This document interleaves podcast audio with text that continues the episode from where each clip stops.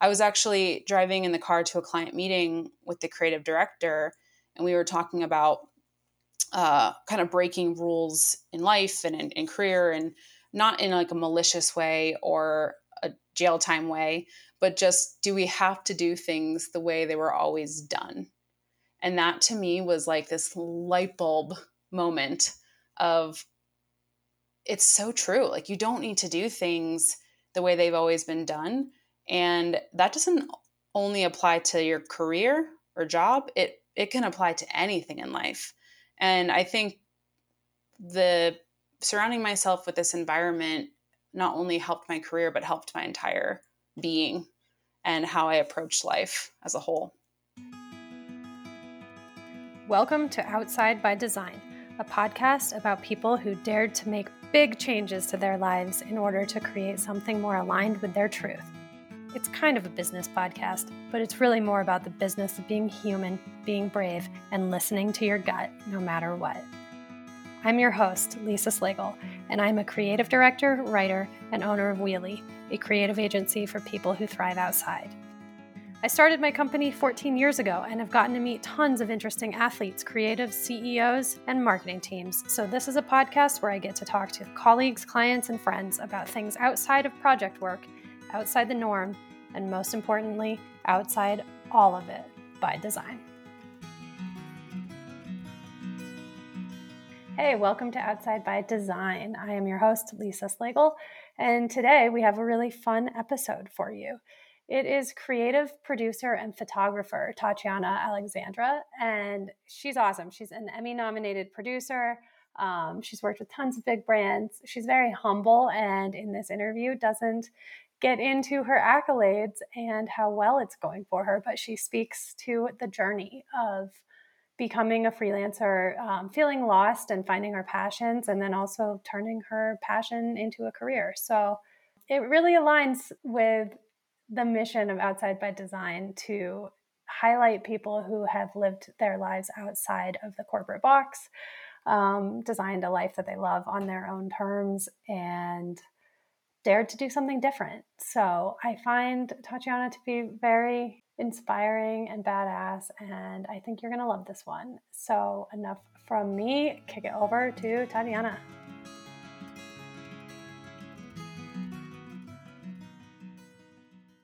I'm so excited to have you on the podcast today and ask you tons of questions and learn more about you because I've known you for a few years and enjoyed working with you. And I am just so excited to learn more. Oh, thank you for having me. And ditto. I it's been so fun getting to know you over the last couple years and just kind of seeing the parallels we have. So the first question I ask everyone is to describe where they are in the world and what you're looking at. Mm.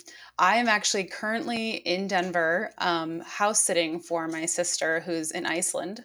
Um, but what's interesting is I've spent the last almost uh, two years as a nomad.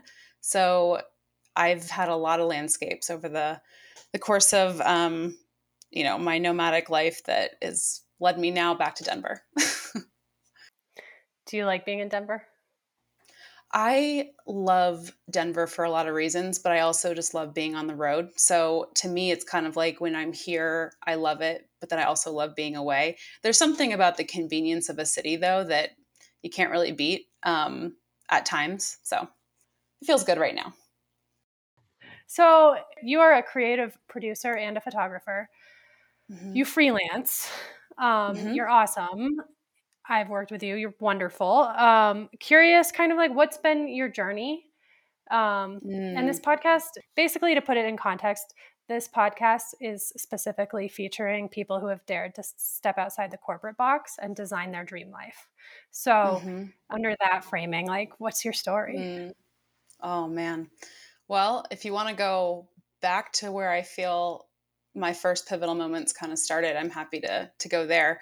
Um, Let's do it. Because I, I do think it's interesting from looking in retrospect how those dots connect over the years and how when you're going through stuff in your 20s and 30s you don't realize like it's going to make sense at some point um, and i i would love to start at the beginning because what's interesting is i left college and was starting to almost fall into that narrow-minded trap of adulting, you know, this this checkbox of life. And I was dating a guy at the time. He was actually my um, college sweetheart, and we just were kind of stuck in this rut. And he said, "What do you think about moving?"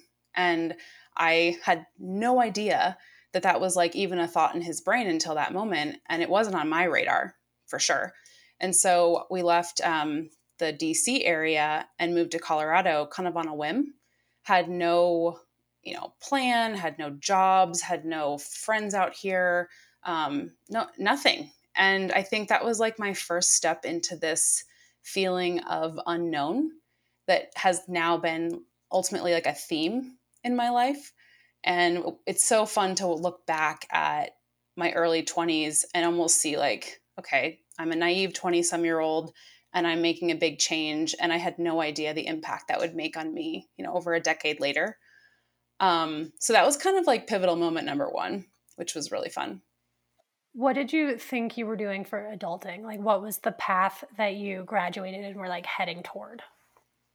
Yeah. Well, I think when you graduate college with this degree that costs a lot of money, you think you have to do all of the things to make sure that was you know worth it and i think i was um, in that mindset of growth of the career ladder and what that meant for myself and then what society kind of deems as this other list of check boxes which is you know find the partner and start to grow up and make sure you're saving money and it's it's like cool but where like what else is there and i think when you're graduating college especially as my mindset of almost being um, someone of a people pleaser for a while, I, I just kind of did what I thought I was supposed to do.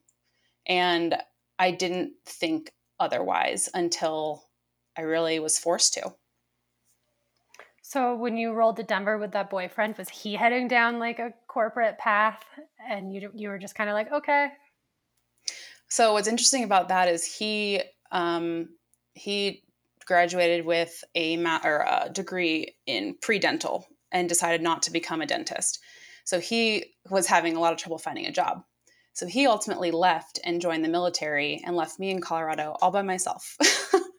and I was just like, cool. So now what? So um, unfortunately that relationship did did end and and that's another pivotal moment. But I I think without moving here, we wouldn't have known that there was like more to this story that we were going to later unfold separately in my mind, your story is sort of like stepping stones in a river, oh, yeah. right? Because you don't, you don't yeah. know what's in front of you, but you can see these little pivotal moments behind you.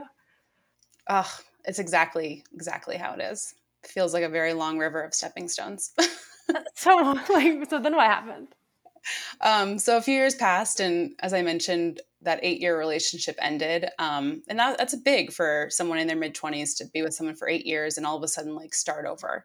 And I also started to question my career choices. I started to question okay, I went to school for sports medicine. I didn't want to become a sports doctor. Um, I didn't really want to continue down this path. I just had an interest in, in health, but not really as a career. And I just started to question, like, what the heck am I doing? What am I meant for? You went to school for sports medicine? I did. Yeah. I didn't know that. Okay. Wow yeah i think part of i guess taking a step back my identity for a long time was an athlete like i all i knew was swimming all i knew was athletic injuries all i was surrounded by was like health things. And um when you're 18 years old and you decide to go to school you just like pick something that feels aligned with that identity right? So it wasn't until my mid 20s that i essentially started questioning what that identity was. And um I was just completely confused.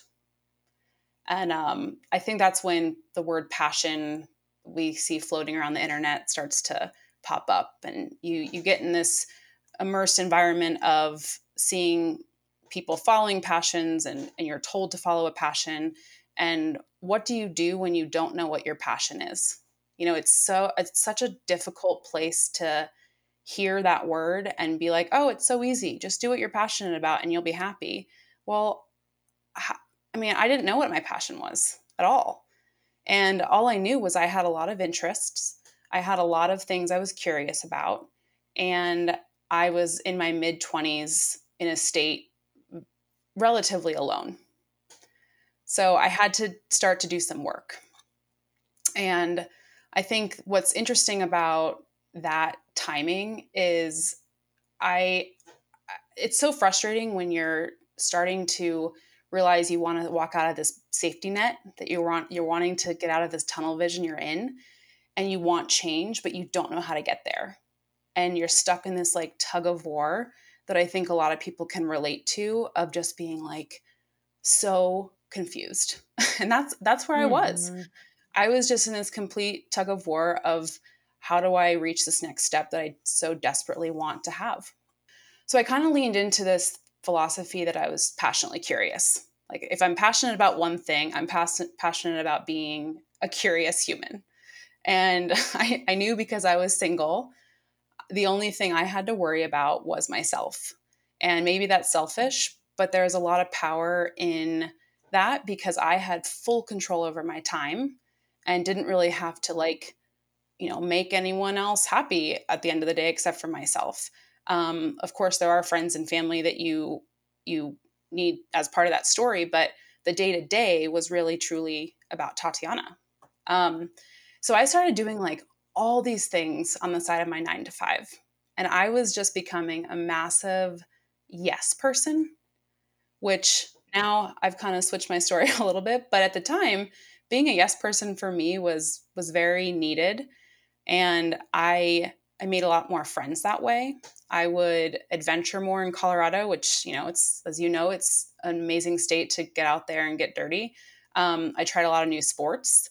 I became friends with people who were better at me than pretty much everything in the interest of maybe like leveling up my own abilities to do things like skiing and biking and anything that was out there that I wanted to to try. Um, and ultimately, I, I did spend a lot of that free time outside of work playing with creative outlets. And for Colorado, my most applicable creative outlet was actually photography because I would go out on like a hike and have this interest in also like capturing what that looked like and being able to take the day to day and make something more with it was starting to become a really big interest of mine. Uh, at the same time, Instagram was growing into this platform that we were all using, and there were other design apps popping up that were free. And so I was just spending all of this fun time playing with the combination of how I was living my life and just creative outlets that were, you know, something I was sitting on my couch, just taking a photo and making it look look fun. Um, what's interesting about Instagram at that time though was it it wasn't really something people were curating like they were today or they are today. It's like I remember we were just following friends and you know people would post the basics of the day or know what they were eating and it was never really a storytelling platform at least what i could see. And i'm sure that there were some people that i was inspired by like maybe i saw someone elevate their content but it wasn't the norm you know? And i i realized like there was something to this this platform that i really truly loved. There was something about taking the everyday action that i had and like elevating it in some way to tell a visual story or um, just make it look a little cooler than it was. yeah. Um, so I was just playing. And I think the, the whole time, though, I, I was very lost. And ultimately, this playtime was, especially with my camera, was um, a bit of an escape. It was my way of meditating. It was my way of leaving this tangled mess in my brain and shutting down the tabs. That's beautiful because you're a brilliant photographer. So I like hearing that that was just like you playing around. Yeah. I mean, and that's, um, it really, that's all it was, was this excitement at the end of the day to be able to play.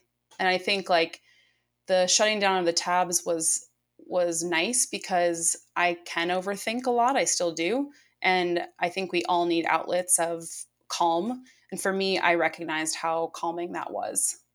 So um, I think what was interesting about that as well is I was doing that very solo. I wasn't involving other people.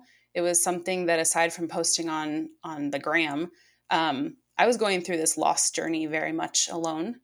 And it wasn't until I started talking to some friends about being vulnerable and, and our, other, our other people feeling confused and what is everyone else in their mid to you know now getting a little older 20s um, feeling with this job stuff? And, and a lot of people didn't openly relate but i did have one friend in particular and he hosts a, uh, a creative group in denver. And um, he i was i was a part of this group for a while and we were talking about um, this feeling of being lost and he had a theme for this talk coming up with that was around lost and he asked if i would submit to potentially talk at this event and um, i don't know how many people submitted but they were going to pick five so i put together a submission video and I was not chosen, which is totally fine. probably a blessing in disguise in my mind because I probably would have been terrified. But what it did give me was this like huge exercise in being lost and what that meant to me and that maybe it's not such a bad thing. It was it was really something that I was starting to recognize is the most fun part of my day. Mm. Is being able to be lost and um, figure it out every day when I was playing. The luxury of being lost. Yeah. Oh, I like that. Yeah. I mean, at the, at, when you're going through it, you don't realize that it's fun because oh, yeah, you're like so frustrated that you just cannot figure it out.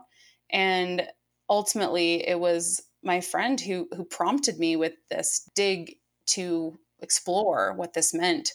Um, and that was like a huge pivotal moment in my mindset i would say so were you mostly like want like literally wandering like taking landscapes taking cityscapes kind of just like details of where you were like all these little th- things of your day? All the things. And yeah. i i had i mean we the the iphone started getting better and you know you could take photos with that but i then wanted like a quote unquote real camera. So I, I bought one of those, and there was something about um, exploring it that that I still I was like, it, it was just a hobby. It was never going to be anything more, and what what's I guess fun about it is I didn't really care what I was shooting. I just wanted to shoot. And I just mm-hmm. wanted to create. And I just wanted to use this as an avenue to um, see what was interesting for that day and how I could make something even more interesting. Um, but yeah, if you, I guess, like fast forwarding a little bit, I had taken a corporate job and I got to work with some like really cool print work and visuals. And I, I was starting to immerse myself in more of like a career path with this, but definitely not me doing creative stuff. So I was still you know playing on the side and, and working this sales job. And i I, I think like what's interesting is when you're working in sales you're kind of a fly on the wall with the content or product that you're selling but you don't really get to like get your hands dirty. And i wanted so badly to get my hands dirty in something that was going to pay me money. Mm-hmm. um and and the sales was like my avenue into doing that but it was not what I wanted to do full time mm-hmm. by any mm-hmm. means. Mm-hmm. Mm-hmm. Um, but yeah, I I was actually interested in randomly in store marketing displays, and huh. I know like of all things that I, that are print related, in store marketing displays were kind of this like trajectory for me, and um, there was actually this.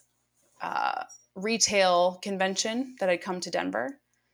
And I, in my role, I was not allowed in the door. Like, I was not supposed to be at this retail convention as like the salesperson putting together potentially display units, right? No matter how mm-hmm. cool they were, this is not where I was supposed to be.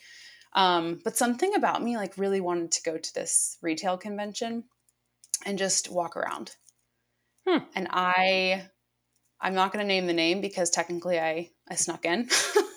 yeah. I uh I was asking friends like if anyone had an extra pass and ultimately someone did and I went in as someone that was not my name and not my title and yeah. I, what's what's really interesting is like the pivotal moment that comes with this but I had walked in and I went up the escalator and coming down the escalator was kind of a friend acquaintance um, someone I knew but not in like a huge capacity and he was like oh Tatiana it's so good to see you and I was, of course, in this panic of like, oh my gosh, now I have to lie about why I'm here. like he's going to wonder why I'm here. Um, meanwhile, he's the director of marketing for one of the brands uh-huh. that are at the uh-huh. show. And so I was like panicking, right? And uh-huh. ultimately, he didn't care. But we were getting to talking, and he had been following me on Instagram. And like a huge moment happened in my life right then when he said that he was inspired by my eye for photography that he had seen on Instagram and um, basically wanted me to like shoot some stuff for his brand and contribute um, to their photo work and also be an ambassador for them. Oh, so like cool. me sneaking into this turned into like a massive pivotal moment in my life because that was like your first paid freelance job, if you will. Uh, well, funny you say that. It was not paid. Um, I did so many things for trade with mm-hmm. that company. And I think, mm-hmm. unfortunately, it's normal, but also, um, I didn't think I was worth any money. I, I undervalued myself so much because I wasn't a photographer. I wasn't a creative. Mm. I wasn't really anything. I, I just felt that I was um, still playing, if you will, and mm. that I I'm not someone that should be like in a position to get paid at that time. I, and I don't know why I felt that way completely. Uh, when I like look back, I just I knew that I wasn't thinking of myself as like a photographer, you know.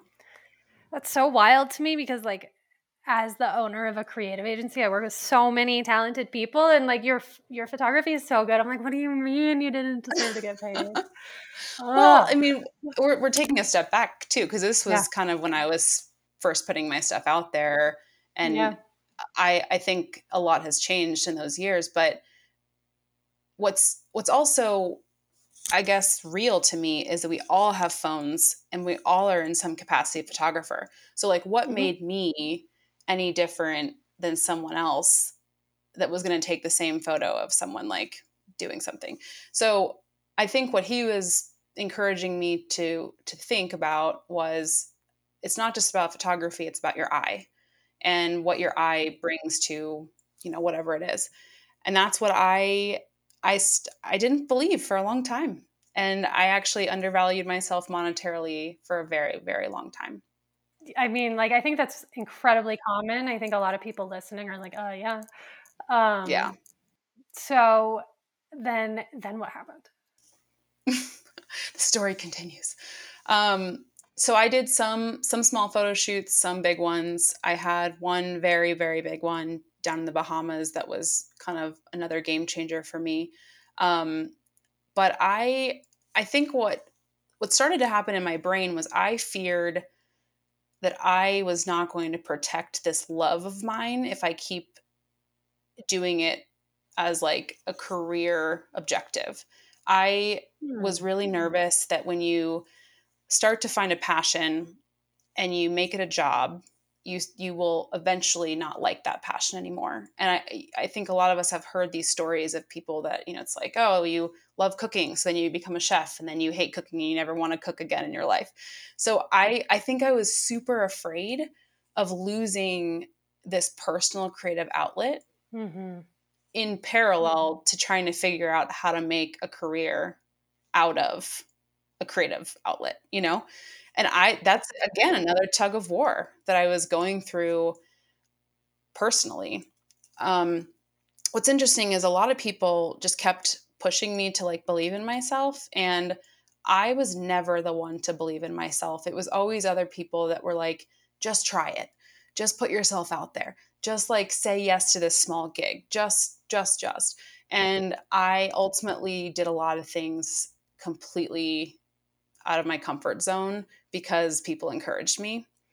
And I still had this feeling of like, I don't want to be a full time photographer. I just don't. And I hmm. think that was, I don't know for sure if it was out of fear of doing it full time or if it was truly protecting it. It's it's kind of hard to say, but mm-hmm. I felt it was the protection of it and to diversify kind of what I wanted to do. So I then applied to probably 50 or 60 jobs on LinkedIn. And all around the creative space, um, I, I just kind of like threw everything at the wall and said, mm-hmm. okay, how do I just get into this space in a way that maybe feels a little bit more diverse than just photography? And I got rejected from 50 or 60 jobs. None of them wanted me. And I think because on paper, I didn't look I didn't check the boxes for them. And mm-hmm. and I and they're they're correct. I didn't check the boxes for them. And unless you knew me as an individual of what my, you know, interests and personality and work ethic was, I, I didn't I wasn't the right fit. And so I didn't mm-hmm. actually I don't think I was as upset as maybe a lot of people would be when they're constantly rejected because I kind of knew I was shooting for the stars in some capacity. Um, but I had seen this posting for a producer role, and it was through a studio in Denver that a friend of mine worked at, and he is an executive producer. Um, so I kind of had this interesting avenue in because one, I could talk to him just straight up, hey, I am in this kind of lost position. I would love to understand what this producer role is. He was very welcoming in the conversation because he knew I was coming from this place of um, kind of putting the pieces together in a way. And also, he knew a lot of my skills outside of my resume. So I think he put a lot of value in knowing the whole version of me and thinking that I was potentially this great fit for uh, being a producer. And during this time, I had no idea what a producer was. I was like, you hear the producer names and like films, you hear music producer, you're like, what, but what do you do? And ultimately, he described it, and it ended up being the sum of these parts that I had collected over the years, you know, between working in sales, between understanding photography, um, working with people and schedules, and just everything I had collected was essentially what this job was in a creative mm-hmm. vein of motion and video, um, which was part of the new. That was that was going to be the the hardest part. Was I didn't have a lot of experience with that, but I had all these like fundamental tools to be able to grasp, I guess, the job itself. You know, and I can learn the rest. Is what he essentially said. Yeah, and he was right. He he was so right. I was super excited. Uh, I wanted the job so badly. And in order to take it, I would have been taking a massive pay cut. A massive pay cut. And that was something that i had to consider. You know i'm i'm single i'm living by myself i need to support myself but i also want to switch careers and follow this passion of mine. Um, and so can i do it? And ultimately i said i got the job. I said yes. I took the pay cut. I lived very minimally um, as minimally as I could given the landscape of Denver. And I just like became absolutely obsessed with production. Everything about it. And it was great because I knew the executive producer on a level more than just now he him being my boss. Like he truly was there as a mentor, as a friend, as someone I could not feel silly asking questions to. And just knowing that this was a walking or I was walking into basically a learning experience every day. And I was a sponge to it all. Um, of course, I was doing my job, but I think I learned more than I was doing sometimes because I was always doing things for the first time. and I was mm-hmm. like figuring it out as I go and just hoping that it was fine, which it was. But I was definitely learning every single day. And if I wasn't producing, I was playing with my camera on the outside of work. And if I wasn't doing that, I was going to events and I was listening to master classes about production. I was um, talking to people in the industry. I was reading books.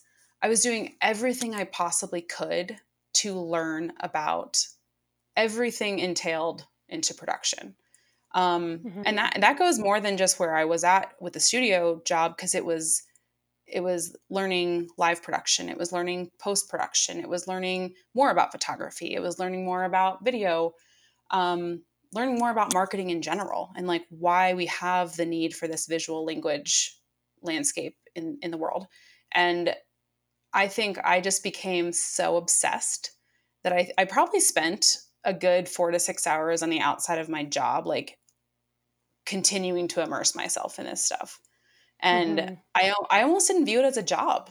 I viewed this as like an exciting opportunity to do what I love and I almost didn't I almost didn't have um, any interest in anything else at this time, which is really fun. What did you love about production? I think how diverse it is in the day to day. Like you're not ever bored there's there's certain things about like my sales job that I was just bored. I didn't like that I had to kind of do the same thing every day. And in production, you have this, especially as the producer in production, you have this roller coaster ride of unknown that mm-hmm. is a little bit of like you um one doing different tasks throughout the day just because that's what's needed, but also putting out fires and talking to new people and thinking about new ways to have a creative solution for something. There was just a constant growth aspect that I felt was interesting. The other part is surrounding yourself with creatives, as you probably know, is a very inspiring place to to be day to day.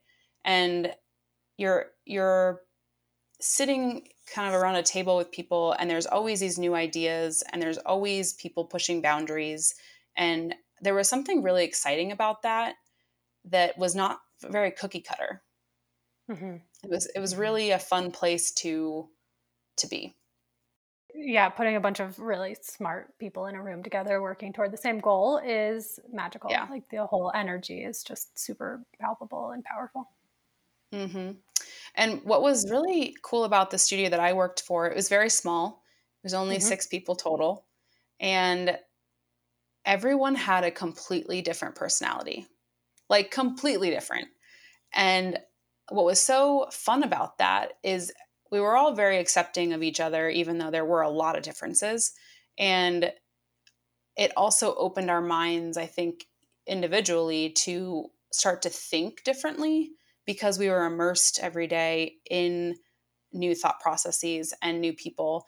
And um, I, I, think, in a way, I, I was, I don't want to say I was closed minded prior to that studio, but I definitely was becoming more open minded to things after working at the studio. And um, doing that in parallel to learning was really fun because you're you're starting to think about things in like different ways that you never would think about them only because someone like kind of showed you that you can think differently. And i was actually driving in the car to a client meeting with the creative director and we were talking about uh, kind of breaking rules in life and in, in career and not in like a malicious way or a jail time way but just do we have to do things the way they were always done and that to me was like this light bulb moment of it's so true. Like you don't need to do things the way they've always been done. And that doesn't only apply to your career or job, it it can apply to anything in life. And I think the surrounding myself with this environment not only helped my career but helped my entire being and how I approached life as a whole. That's nice my my staff probably tells me, "Can't you do something the same way twice?" like anything. Mm-hmm. I'm always like, oh, oh really? No. Oh God. I yeah, that's like it feels like awful to me to have to follow structure. Yeah. Follow. Yeah. But it, yeah. But anyway. Um. But that said, there's something to be noticed about when you have the different personalities in a business of why everyone plays a role, and someone someone will question it, but then you also have this like okay, well, the reason this person is this way actually helps this part of the business, and this person over here helps this part of the business in different ways. Um, so yeah, that uniqueness is what makes it go around. That's awesome. So how did you just like fast forward? You you're a baller producer. You have amazing clients. You work with Nike. Like you made it right spoiler alert to our audience uh, but but how did you like how did you get there um, from mm-hmm. this job that you were loving how did you decide to like was there another stepping mm-hmm. stone moment yeah uh, so the, the company i was at did give me a lot of opportunity to work with big name clients and even though we were a small studio we did have a lot that we did that ultimately set me up for a lot of success as now a freelancer um, so I, I learned as I was saying, I learned as much as I could there. And this whole mindset shift I had ultimately led me to revisit how I wanted to live my life as a, you know, just an individual. And that was ultimately the combination of all the things I love and how do I do that and also make a living. And so for me, the choice was okay, I love production, I love photography, I love travel, I love meeting new people. How do I now do this? And ultimately, the only choice for me was to become a freelancer. And because of that, I felt I was stepping into another feeling of unknown and mm-hmm. you know you know this as a business owner but it's it's like you're you're taking this step into this dark room like have, having no idea what's in front of you but you kind of have hope that there's going to be something that that flourishes and um, it's a risk right? So i i knew that what, what's interesting about freelancing is some people do it because they think it's like an easier path and it is anything but. And i think the people that do that end up going back you know backwards because they're like oh actually i would just prefer a nine to five. Um, but for me i knew i needed the balance of all these different pieces and and puzzles to make myself happy uh, I ended up not really being sure if I could do it because I was unfortunately in a position of like, well, shoot, how much money do I need to have in savings to like be able to take a risk on myself? So I decided to actually go nomadic um, for this sole purpose of okay, I'm going to be as low overhead as I can in my life to be able to take a chance on myself and have the fear how i guess no fear that i could do it. And i did that. Um, i ultimately took the risk and jumped ship from the studio that i loved and had no idea what was next. I had no job lined up. I didn't you know i did have great connections and i did have a lot that i had built up on my resume but I ultimately, again, similar to my early 20s, had no plan. I was go I was like jumping into this void with now, you know, a bucket of savings that I felt comfortable with and the hope and the dream that I could make something of this. So I ultimately took that power in my mind and I just went for it. And I put myself out there to whomever wanted to you know, get a LinkedIn post or an email from me and was willing to accept like a cold Tatiana, you know, welcome. Um, and mm-hmm. I, I, I had no idea what I would get back because, of course, I had like a few names on my resume, but a lot of these people, they didn't really know me and my my producing skills. And so this one studio did give me a chance, and that was about three months into my going freelance journey and the first client happened to be Nike, um, which was a, a big name to have as a freelancer, and almost my first vote of confidence that oh my gosh, like someone that I didn't actually know hired me as a contractor. Uh, the client was a, a big name and or is a big name, and ultimately that lasted a, a pretty long time and led to other gigs as well. But it it was it was really me trusting that I could do this that put me in the position to be like, I'm not going to just live in this fear based mentality that everyone is trying to encourage me is a part of freelance life. Like, what are you going to do about insurance? And what are you going to do about this? And it's like, I, I didn't really care. I had insurance. Uh-huh. I got, I haven't, I have insurance, but I just wasn't really caring about like what could go wrong. And I was uh-huh. only worried about what could go right. And, and now I, I mean, I think what's so cool about not worrying about the money, not worrying about um, what could go wrong is you do open up yourself for more positivity that comes from change. And that's something that if you're constantly living in, you know, the what the what ifs, what ifs, I think you're almost setting yourself up for some kind of disappointment to happen. Because mm-hmm. you're we're going to have downfalls, we're going to have failures, and I was almost prepared for all that to happen. Hmm. Hmm. But you did it anyway. I did it anyway. Yeah. Yeah. So where, like, what what was your traveling like when you went nomadic? Like, mm. how how was how was that to try to freelance? You're like trying to figure out so much, as well as when you're nomadic, you're like also trying to figure out like where you're going to sleep, or where you're going to yeah. go, or what you're going to eat. Um, you know, so it was like you were just running logistics. No wonder you became a great producer so quickly. You're like running for running logistics on everything. Oh, it's such a good point. Uh, yeah. Interesting you point point that out. You're right. I was kind of running constant logistics on my life. I, I tried to combine job opportunities with locations I, I was. Um, and how could I maximize that spot that I wanted to just try on as like a you know nomad but also still make sense of it as a career so the photography piece is still part of my play and i am now you know also a fine art photographer that when i get to travel i submit photos to you know a company that represents me and ultimately all of that's a write-off and all of that is then something that potentially can have this like passive earning potential.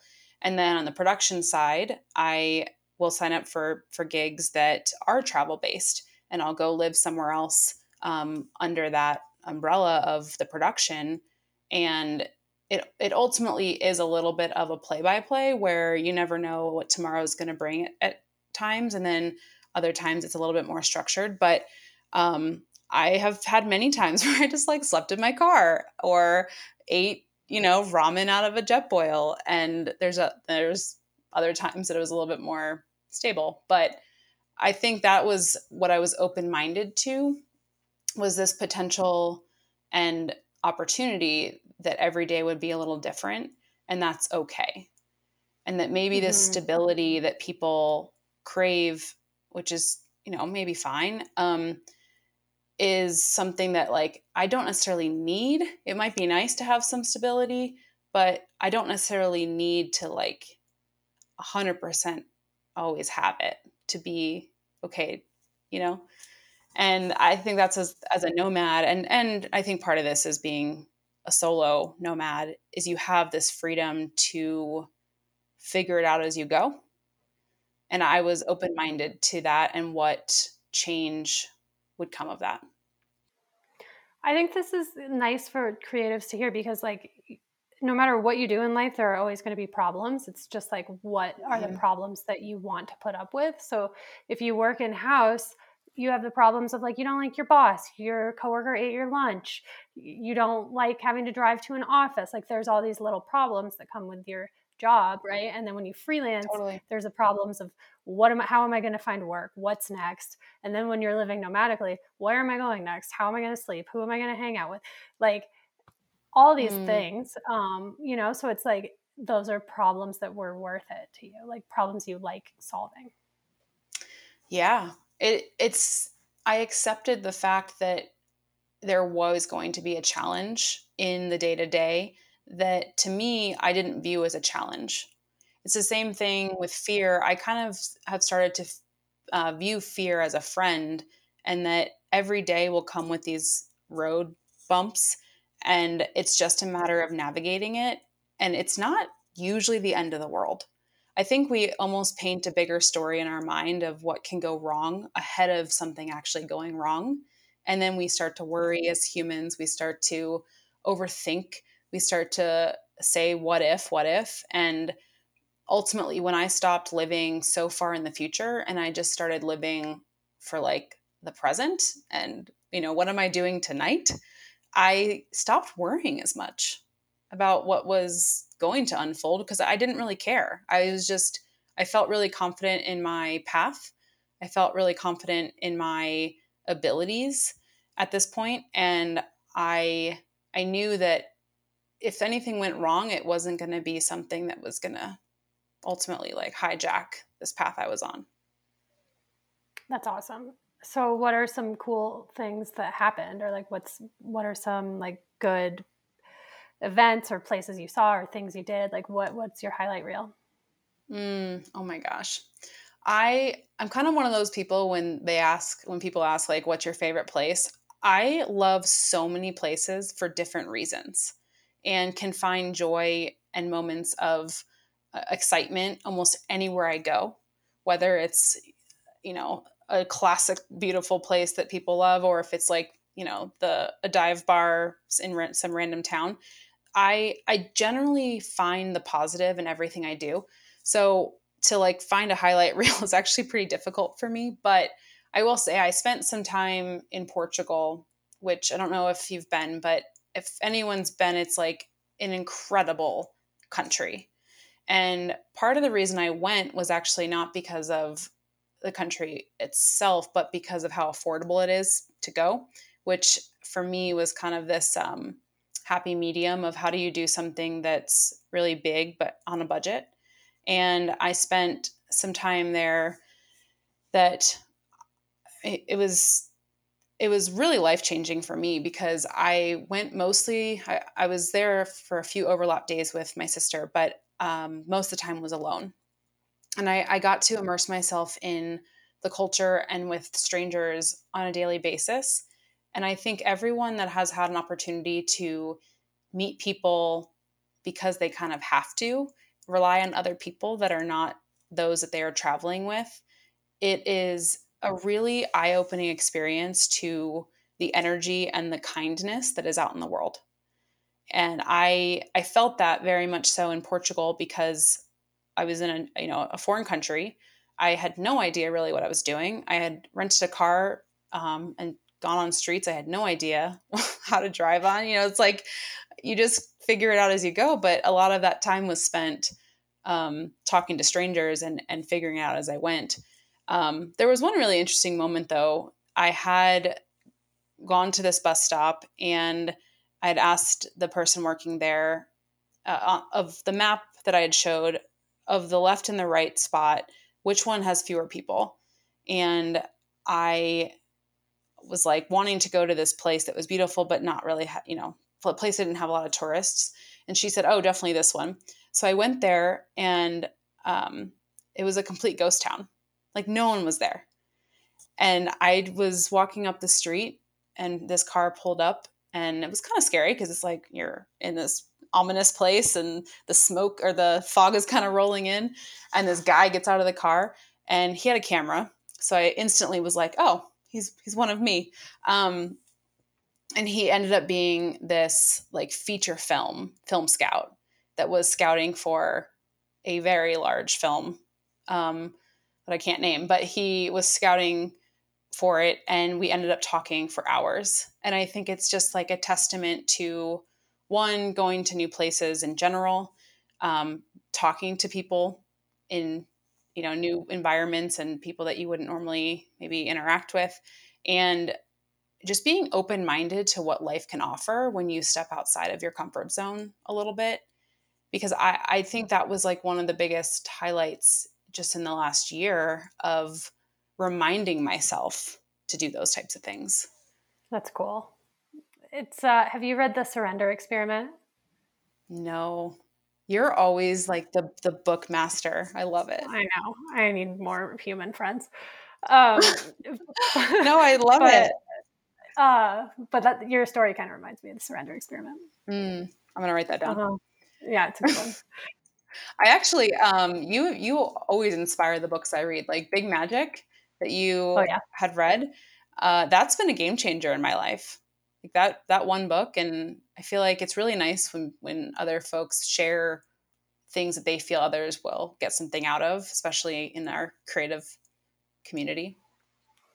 Yes, I, I mean I love reading, but check out Surrender Experiment. You'll love it. I'm going to. Yeah, you're living a similar path, so you'll probably read it and be like, yeah, yeah, yeah, I know all this. um, but yeah, it's, it's cool. So, so Telluride, you were in Telluride this winter. I was. Um, yeah. We were neighbors. I was like, oh, man, I should go see you. Um, how'd you like it? It was good. It's it goes back to me feeling like I really like a lot of environments, and I was in a stage of my life that I wanted to go somewhere that had next to like no people and there was something in my brain that kind of wanted to feel settled ish that I was craving. And uh, outside of Telluride, I was living in Ridgway, and uh, it's you know a town of 1,200. There are very very few people in comparison to the beautiful land out there. But the San Juans have always been hands down my favorite part of the entire state of Colorado. And I knew that if I was going to be on this nomadic journey and also had the freedom to work remotely, I could be anywhere I wanted to be. And I chose to try on essentially the San Juans. And I, um, of all places, I actually posted on Craigslist.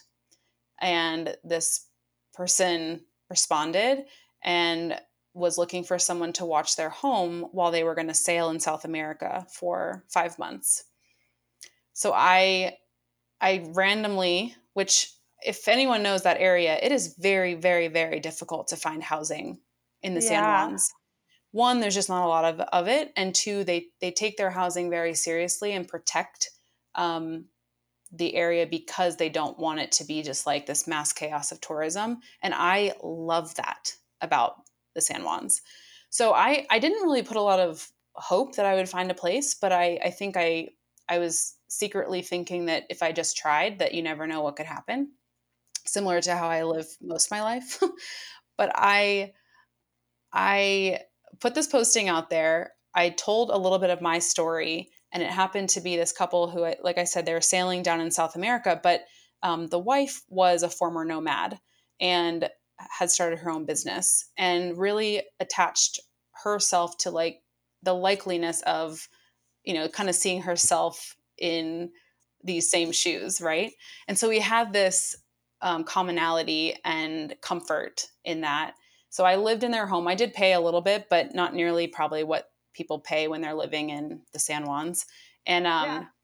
I, you know, I watered their plants, and the neighbors were horses. And yeah. there was something really special about being in this very simple environment you know cooking for myself versus constantly having this luxury of eating out um, meeting strangers because i didn't know anybody of course that was probably now the, the most difficult part of living out there was meeting people and i had the opportunity of what i love is the outdoors at my front doorstep you know i could go on a hike and i could go ski and i could do all these things that i love in a very non-touristy area and feel really happy that I was trying to find this balance in my life of all of my outlets. You know, it goes back to what I was saying where how do you like craft this life that you want?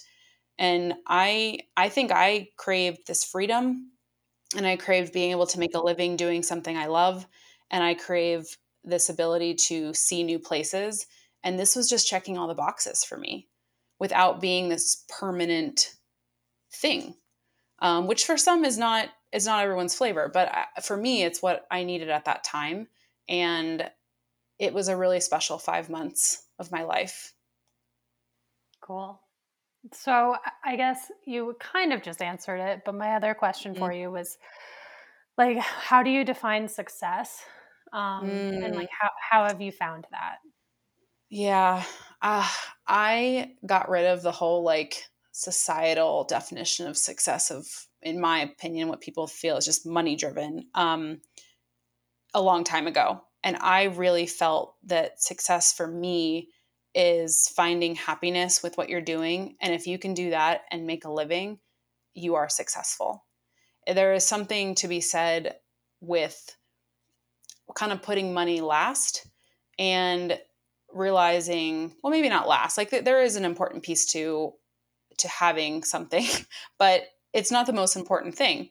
And i i really chase down doing what i love and following my gut even though a lot of that path did not make sense and if you were to put all these pieces you know that i've kind of discussed or that i felt i was going through at the time into one basket it would just look like a really messy combination of a lot of things and i wouldn't have made the connection of success until I actually did reflect and follow my gut of, okay, this is what's feeling right. This is what is um, making me happy. And continuing down a path that was going to lead me in some direction that felt correct for me and not necessarily one that I felt like I had to do because of any particular societal reason. I love that. Last question Is there anything you want to share with our audience that I haven't asked you? Hmm. Uh, I think the, the biggest thing would be that we're all on some kind of journey and we're all reflecting on something. And I think it does take talking to each other. And I know that I've had a lot of mentors and friends that I've leaned on as I've gone through a journey myself that has really helped me work through the day to day confusion and that tangled mess in my brain. And I think if we can help each other in any capacity, if, if I could be of support to anyone out there that just wants to talk about their journey and know that you're not alone, that's the biggest thing I think in general we as a community can help each other with is um, working through these pieces and hurdles together and knowing that there is a fun part of the journey. It's just you know getting through it and, and potentially you are going through tough times and it's like you just want to talk. You just want to you know vent about confusion or whatever um, but there there usually is something good on the other side that we can all look forward to if we work together i love that so, on that note, where can people get a hold of you? Where can they look into your work? Um, where can anyone who needs a producer find you? Yeah. Uh, so, I have a website. It's tatianaalexandra.com or uh, Instagram is probably one of the easiest spots. It's tatiana.alexandra. So, I just, um, yeah, I think if you want to reach out, please do. And it could be about anything, whether it's work related, life related, whatever. Awesome. Well, thank you so much for your time and your insight. And this was a good one. Thank you. I appreciate you. Thanks for listening to Outside by Design, hosted by me, Lisa Slagle. This show is produced by my creative agency, Wheelie. You can find us at our website, wheeliecreative.com. You can also visit wheeliecreative.com slash podcast to find more episodes, transcripts, and show notes. And, of course, we're on Instagram it's at Wheelie Creative. This podcast is a ton of work and a labor of love, and it would mean a lot to me if you'd like to support the show. You can do so by subscribing, leaving a five star review, or sharing this episode with a friend who would enjoy it. And as always, thanks for being here.